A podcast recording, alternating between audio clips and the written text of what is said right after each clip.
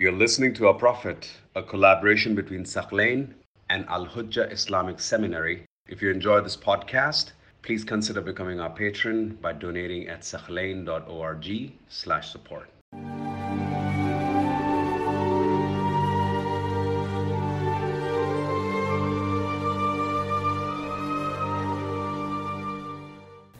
The next chapter that we will examine in the life of the Prophet is a very important chapter. And we come to a very, very sensitive and important part in the life of the Prophet. And that's the battles and the wars that were waged against him. The first major battle that we will discuss is Badr. But there are several events that happened before Badr and some important points to discuss, to discuss over here before we examine the Battle of Badr. In order to understand how those battles started, especially the Battle of Badr, and in order for us to know whether it was a defensive battle, was it a preemptive strike, was, was it an offensive battle, as some Orientalists claim, it's important to keep a number of points in mind. First of all, Meccans had persecuted the Muslims. They confiscated their property, they took their money, they killed a number of them. So they owed Muslims a lot of money. They took their land, their property, their money, their livelihood, the money that they had at home. This was all confiscated by the Meccans. They were thieves. So they owed the Muslims a lot of money. Secondly, the Meccans upon realizing the strength of the Medina community under the leadership of the Prophet, they saw now the Prophet as a threat. He's gaining strength. So they imposed a blockade and a boycott on the Prophet. Anybody who wants to come from Mecca to see the Prophet, they would cut their path. They would not let them go see the Prophet. If there were big caravans that wanted to come to Medina, to do business with those Muslims, they would try to cut them off.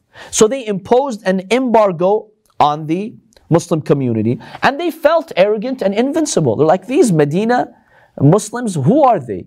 We outnumber them. We've got the power. We've got the might. They don't even, they have one horse.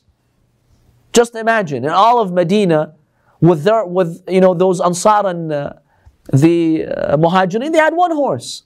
We have hundreds of horses. They're no match for us. So their arrogance pushed them to impose, to impose an embargo on the residents of Medina. The Prophet had to do something. What do you do? These muhajirin, the migrants, lost their property.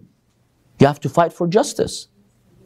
Secondly, the Meccans are planning to attack they're weakening your community. The Prophet ﷺ had to do something. He couldn't just sit there and do nothing when the enemy was planning. So it was expected that there would be battles and skirmishes. Was very, very expected.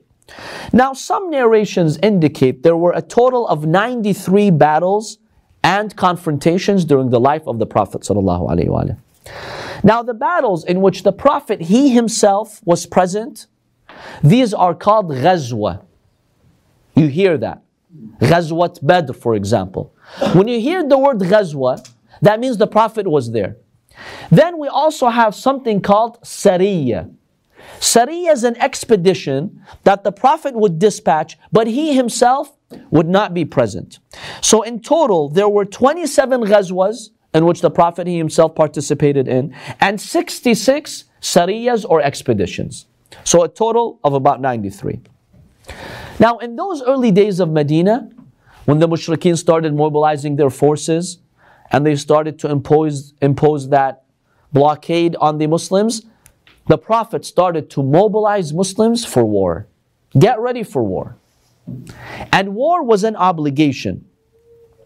Defending the Muslim community was an obligation on Muslims. And in the constitution of Medina, the Prophet makes it very clear that as a citizen of Medina, you Muslims, you have the obligation to defend the community in Medina if anyone comes to attack us. So it was a moral religious obligation for the Muslims to defend their city in case there was a war. They were defending their citizens, their land, their values, God's final religion. They were defending humanity from the immorality of the Meccans. So they really had every reason to go and fight. Now, I would like to mention something very critical here. A lot of times, you find non Muslims making a comparison between Islam and Christianity. Islam believes in holy war. The Prophet went and participated in so many battles, and there's so much violence in the Quran. The Prophet is mobilizing the Muslims to fight. Whereas Jesus was the Prophet of peace or the symbol of peace, and he never fought, he never took a sword in his hand. Whereas the Prophet, when he found the opportunity, he did take a sword in his hand. And they always make that comparison. So this is something that must be addressed. First of all, before we look at the Quran and the verses of war and violence, look at previous scriptures. Look at the Old Testament. What does the Old Testament say about previous nations and prophets? Professor Jenkins, uh, a well known historian in one of the US universities, he makes a comparison between the Bible and the Quran. He's not Muslim. You know what he says? I would like to read the exact quote. This was on NPR. He says, by the standards of the time, which is 7th century AD, the laws of war that are laid down by the Quran are actually reasonably humane. Then we turn to the Bible and we actually find something that is for many people a real surprise. There is a specific kind of warfare laid down in the Bible which we can only call genocide. It is called herem, and it means total annihilation. He gives an example in the book of 1 Samuel when God instructs King Saul to attack the Amalekites, the Amalekah in Arabic. They were a group, a village.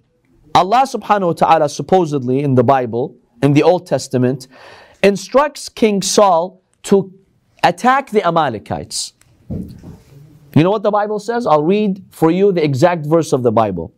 And utterly destroy all that they have, and do not spare them, but kill both man and woman infant and nursing child, ox and sheep, camel and donkey. Now, when Saul fails to do that, God takes away his kingdom as punishment.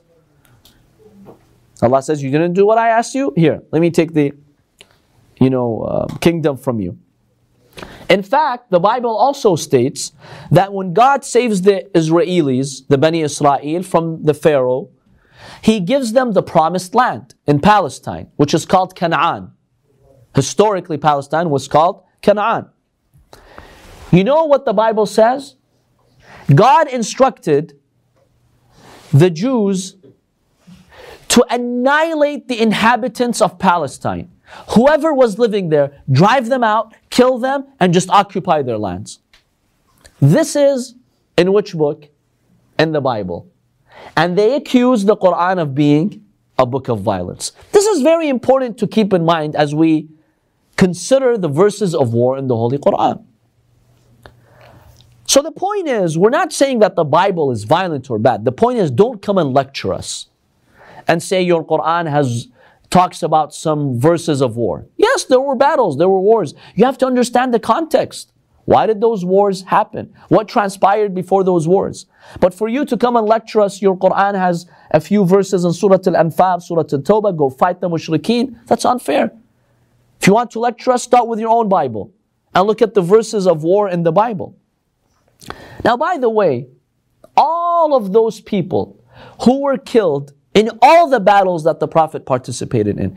You know, we talked about these 93 ghazwas and sariyas during the time of the Prophet? How many people do you think were killed from both sides, Muslims and mushriks, in those 10 years? 8,000. 8,000? That's it? We're talking about 93 battles and expeditions. Any other guesses? 10, 15,000. Historians give us three figures. The biggest figure, the most liberal figure, is 1,400. That's the highest figure.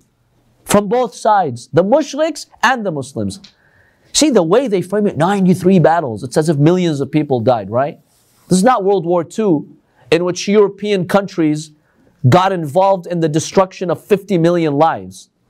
That's not something the Prophet did. That's something Europe did. In one war, right? Yes, there were 93 battles and skirmishes. However, the highest figure is 1,400. Most scholars believe 700 people were killed. And the most conservative estimate, even by some non Muslims, is 300. And by the way, what you hear about the you know, Jews of Bani Qurayza having 900 men being slaughtered in one day, that's a myth. We'll examine that once we get to that. 40 were killed, and we'll examine how they were killed and why they were killed.